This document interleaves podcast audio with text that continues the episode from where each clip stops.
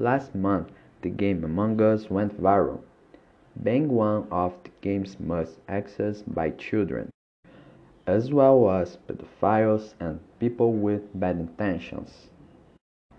The game offers a discussion chat so that players can find out who the imposter is present in the crew.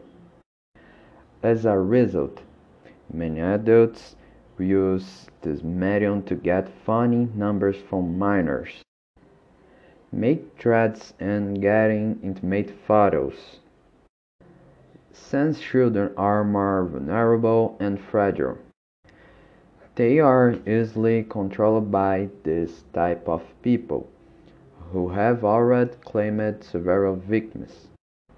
It is important that there is monitoring by those responsible, so that there is no such crime.